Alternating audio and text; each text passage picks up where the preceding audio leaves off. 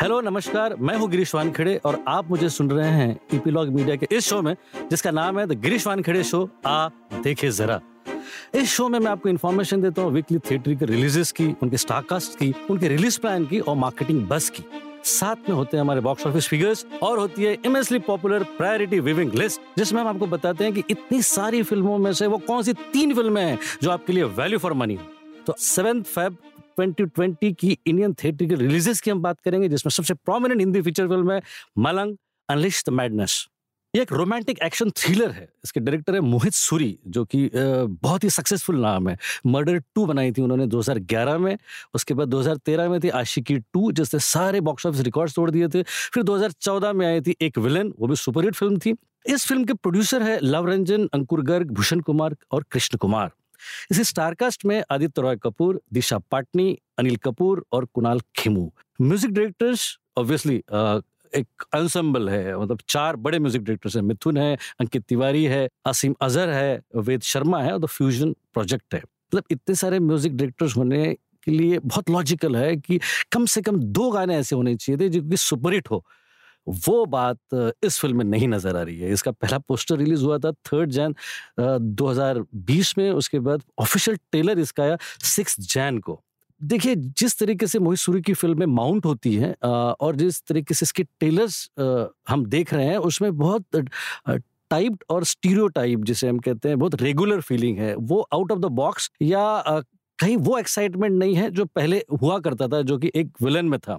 बहुत ही ये कह सकते हैं हम रेगुलर कहानी लग रही है और जो गाने स्टैंड आउट होते हैं जो हर जगह सुनाई देते हैं, उस तरीके का कोई भी म्यूजिकल हिट अभी तक इसमें इसमें कुछ नज़र नहीं आ रहा है। हाँ इतना ज़रूर है कि सक्सेस जो मोहित सूरी को मिलनी चाहिए, वो डेफिनेटली मिलेगी क्योंकि सक्सेसफुल डायरेक्टर है। लेकिन यस, आदित्य रॉय कपूर जो कि इस फ़िल्म को कैरी कर रहे हैं, उनमें वो स्ट्रेंथ है क्या, वो देखनी पड़ेगी, क्योंकि लास्ट उनकी जो फ़िल्में आई थी दावत इश्क थी, ओके जानो थी कलंग थी, वो कुछ खास बॉक्स ऑफ़िस में नहीं कर पाई थी। आशिकी टू के अलावा उनके पास कोई बहुत बड़ा क्रेडिट नहीं है जिससे वो कह सके कि उन्होंने सक्सेसफुल फ़िल्में की हैं। इस सारी चीज़ों के कारण लगता है कि मुझे मिक्स है।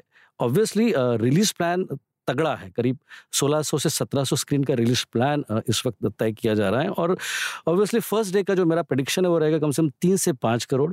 उसके बाद सारा दारोमदार है वर्ड ऑफ़ माउथ का अगर वर्ड ऑफ़ माउथ अच्छा जाता है तो वो बढ़ेगा। उसके बाद कम से कम वीकेंड में हम इसको 12 से 15 करोड़ एक्सपेक्ट कर सकते हैं। बशर्ते इस वक्त तो एक्साइटमेंट नहीं है। एक्साइटमेंट अगर कायम हो सॉन्ग्स पिकअप कर जाएँ और हो सकता है कि स्क्रिप्ट लोगों को पसंद आए। दूसरी हिंदी फ़िल्म रिलीज़ हो रही है, शिकारा। रोमांटिक हिस्टोरिकल ड्रामा है। प्रोड्यूसर, डायरेक्टर, फिर बहुत बड़ा नाम है विधु विनोद चोपड़ा जी का। डिस्ट्रीब्यूट कर रहे हैं फॉक्सा स्टूडियो स्टारकास्ट में आदिल खान और सादिया, जो कि डेब्यू कर रहे हैं इस फ़िल्म में। म्यूज़िक में संदेश शांडिल्या है। इसका जो शिकारा, इसका टाइटल स्कोर जो किया क्रिएट वो ए आर रहमान साहब ने किया था और शिकारा थीम के साथ ही इसका फ़र्स्ट लुक लॉन्च भी किया गया था। अब विदु विनोद चोपड़ा बहुत बड़ा नाम है, एक बड़े डायरेक्टर रहे हैं जिन्होंने परिंदा 1942 लव स्टोरी उसके अलावा बहुत सक्सेसफुल प्रोड्यूसर रहे मुन्ना भाई सीरीज़ हो गई थ्री डेट्स हो गए पीके संजू मतलब सारी की सारी सुपरहिट फेरिस्त है इनकी।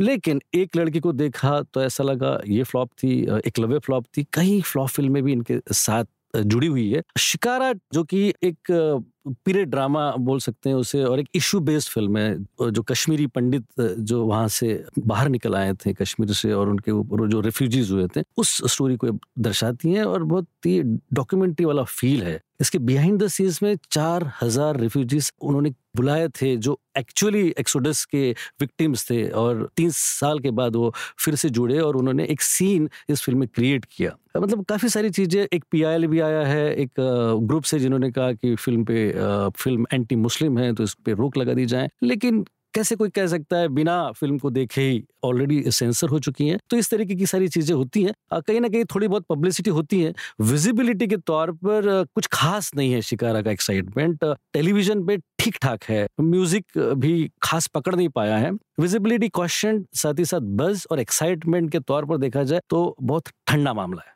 मुझे लगता है कि हज़ार से बारह सौ स्क्रीन का रिलीज़ होगा जिस तरीके से प्लान है डेफिनेटली अगर वर्ड ऑफ़ बहुत अच्छा चाहता है तो फ़िल्म फिर पिकअप हो सकती है। तीसरी हिंदी फ़िल्म रिलीज़ हो रही है हैक्ड अब ये साइकोलॉजिकल थ्रिलर है, इसके साथ फिर बहुत बड़ा नाम जोड़ा हुआ है, विक्रम भट्ट का। विक्रम भट्ट ने साइकोलॉजिकल थ्रिलर्स में इतना अच्छा काम किया हुआ है, जैसे कोई हद नहीं मतलब आज तक 2008 में आने वाली 1920 नाम की फ़िल्म हम नहीं भूल पाए हैं। उसके अलावा उन्होंने कई सक्सेसफुल फ़िल्में की थी। दीवाने हुए, पागल, आवारा पागल दीवाना, राज, उसके अलावा आप मुझे अच्छे लगने लगे, कसूर, गुलाम। बहुत सारी सक्सेसफुल फ़िल्में हैं, लेकिन पिछले कई सालों से जो उनकी फ़िल्में आ रही है, वो कुछ खास बॉक्स ऑफ़िस पे बिज़नेस नहीं कर पा रही है। यानी कि अगर आप पिछले साल की फ़िल्म देखें तो घोष नाम की फ़िल्म आई थी जो नहीं चली, उसके अलावा 2018 में आई थी 1921 जो कि नहीं चली, उसके पहले थी राज रिबूट लव गेम्स उसके अलावा थी मिस्टर एक्स उसके अलावा थी क्रेचर थ्री में, उसके अलावा राज थ्री में थी डेंजरस इश्क थी हॉन्टेड थ्री में थी शापी थी, इतनी सारी फ़िल्में जो कि बॉक्स ऑफ़िस पे अच्छा नहीं कर पाई है। ये भी बहुत लो प्रोडक्शन वैल्यू की फ़िल्म लग रही है क्योंकि स्टार कास्ट इंप्रेसिव नहीं है। हीना खान है, रोहन शाह है, मोहित मल्होत्रा है, लेकिन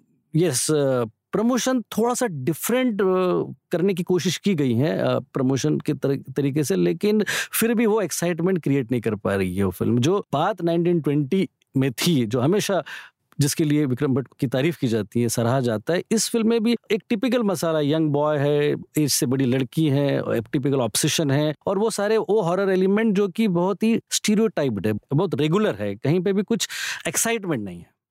तमिल में बड़ी इंटरेस्टिंग फ़िल्म रिलीज़ हो रही है। उसका नाम है वानम कोट्टाटुम। का मतलब है लेट इट रेन बारिश आए। इसके डायरेक्टर है धना सेकरन और इन्होंने इसके पहले पडई वीरन करके एक फ़िल्म बनाई थी, जो कि सुपरहिट थी। इस फ़िल्म की खासियत यह कि इसके प्रोड्यूसर है मणिरत्नम, मद्रास टॉकीज। मणिरत्नम बहुत रिस्पेक्टेड नाम है। इसके स्टारकास्ट में विक्रम प्रभु, ऐश्वर्या राजेश और मैडोना सेबेस्टियन। फ़िल्म का प्रमोशन अच्छा है इशू बेस्ड फ़िल्म है। काफ़ी प्रीव्यूज में काफ़ी लोगों ने इसकी तारीफ़ की है।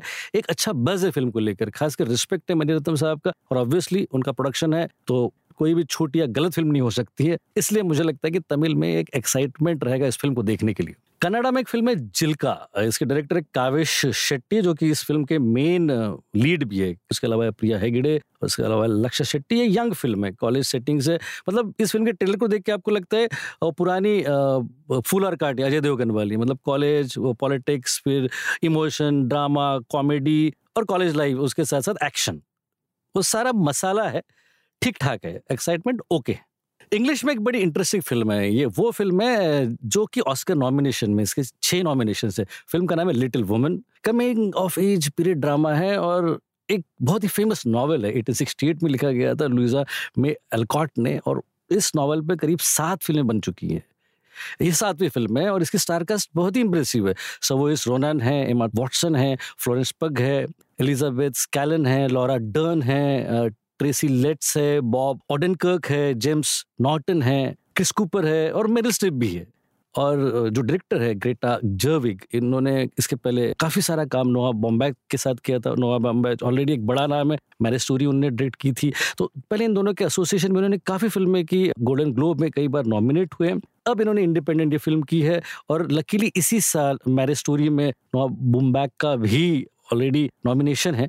इस फ़िल्म के ऑलरेडी दो नॉमिनेशंस थे गोल्डन ग्लोब में, इसके अलावा पाँच नॉमिनेशन थे ब्रिटिश एकेडमी फ़िल्म अवार्ड्स में और ऑस्कर में छः नॉमिनेशन है और छः में से सबसे प्रोमिनेंट चार नॉमिनेशन है। Best pictures best actress best supporting actress और बेस्ट अडेप्टेड स्क्रीन प्ले तो इतने सारे नॉमिनेशन के बाद एक्साइटमेंट तो होगा ही होगा। ऑब्वियसली ये फ़िल्म एक्चुअली ऑस्कर को ध्यान में रखते हुए ही यूएस में रिलीज़ की गई थी 25 दिसंबर 2019 को। उसके बाद वहाँ पे बॉक्स ऑफ़िस पे सक्सेसफुल रही है फ़िल्म इसके दो या ढाई महीने के बाद इंडिया में रिलीज़ हो रही है। इसको सोनी पिक्चर्स रिलीज़ कर रहे हैं। टाइम मैगजीन ने ऑलरेडी इस फ़िल्म को one of the top ten film of 2019 करार दिया है। फ़िल्म का एक्साइटमेंट बहुत ज़बरदस्त है लिमिटेड रिलीज़ है, लेकिन ऑब्वियसली ऑस्कर फीवर चल रहा है ऑस्कर ऑलरेडी दस तारीख को होंगे, उसके पहले लोग चाहेंगे कि उस फ़िल्म को ज़रूर देखें।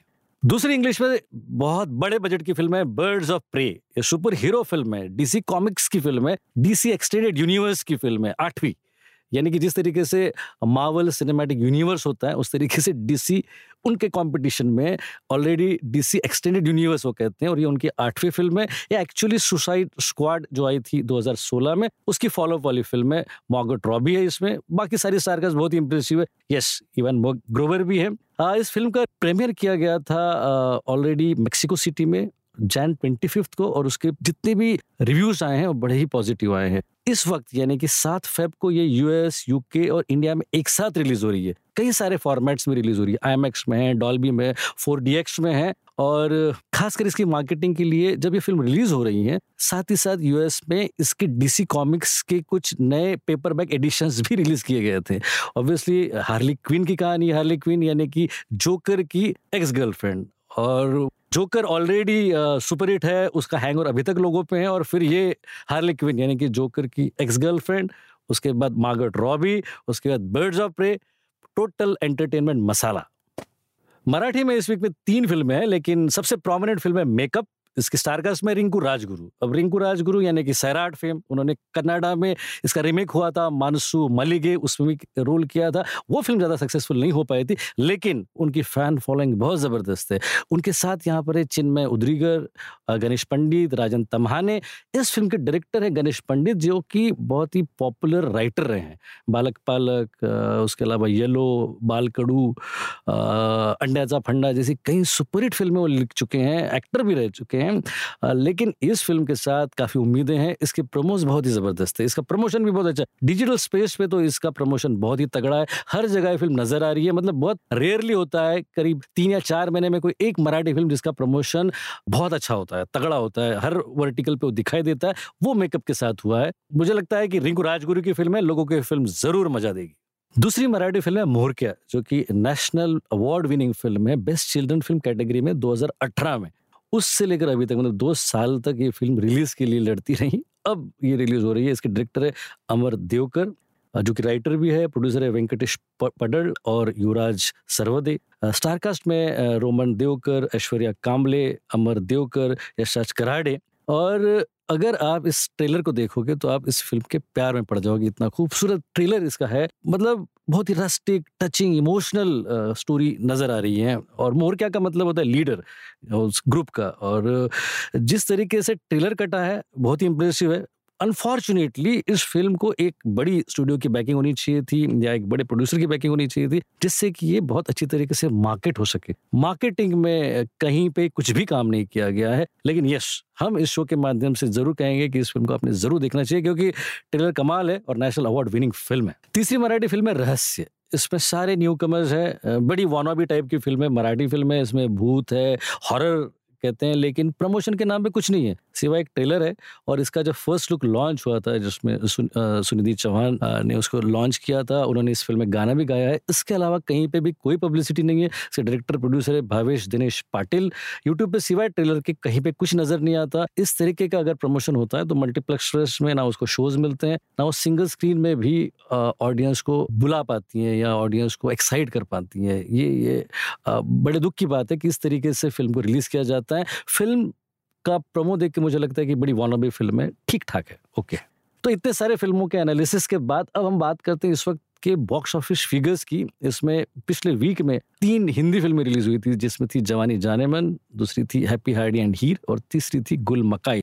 हैप्पी हार्डी एंड हीर और गुल मकाई बॉक्स ऑफ़िस पे वॉश आउट थी, कहीं पे कोई कलेक्शन नहीं है। जवानी जाने मन की एक्सपेक्टेशंस बहुत थी, लेकिन फ्राइडे को इसका कलेक्शन था 2.5 करोड़ सैटरडे को थी ये 4 करोड़ रुपए संडे थी 5 करोड़ रुपए। टोटल वीकेंड का इसे कलेक्शन है 12 करोड़ जिसको हम अनसक्सेसफुल कह सकते हैं।